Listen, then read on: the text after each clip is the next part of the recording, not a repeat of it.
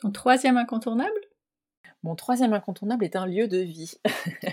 Parce que ce qu'on a adoré aussi à Istanbul, c'est euh, un lieu, c'est une ville qui est euh, riche en culture, évidemment, c'est un brassage de culture euh, pendant des siècles et, ça se ressent vraiment. Et ça, je pense que tous les visiteurs le, le ressentent et le découvrent. Mais ce qu'on a aussi adoré, ce sont les Turcs et qu'on a trouvé particulièrement chaleureux, particulièrement sympas, curieux, qui ont du plaisir à échanger avec les gens.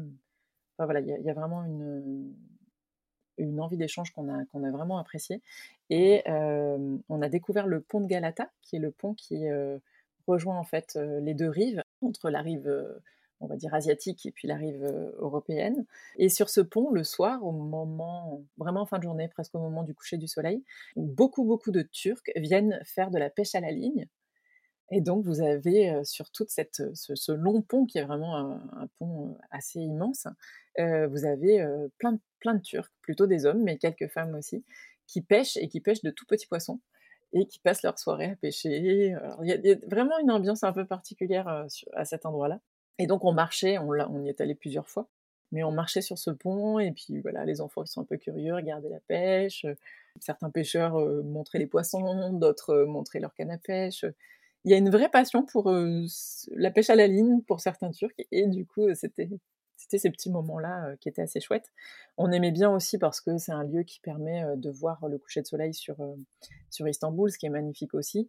Euh, on voit la skyline qui se décolle, c'est assez chouette. Et puis, en fait, tout au bout de ce pont, quand on arrive sur la rive asiatique, sur la gauche, en descendant, il y a un marché aux poissons, vraiment un marché hein, très authentique, sur lequel vous pouvez acheter du poisson hyper frais et où il y a des vendeurs de, petites sortes de pita en fait, avec des macros grillés et épicés, donc une sorte de sandwich de poisson, si on peut appeler ça comme ça.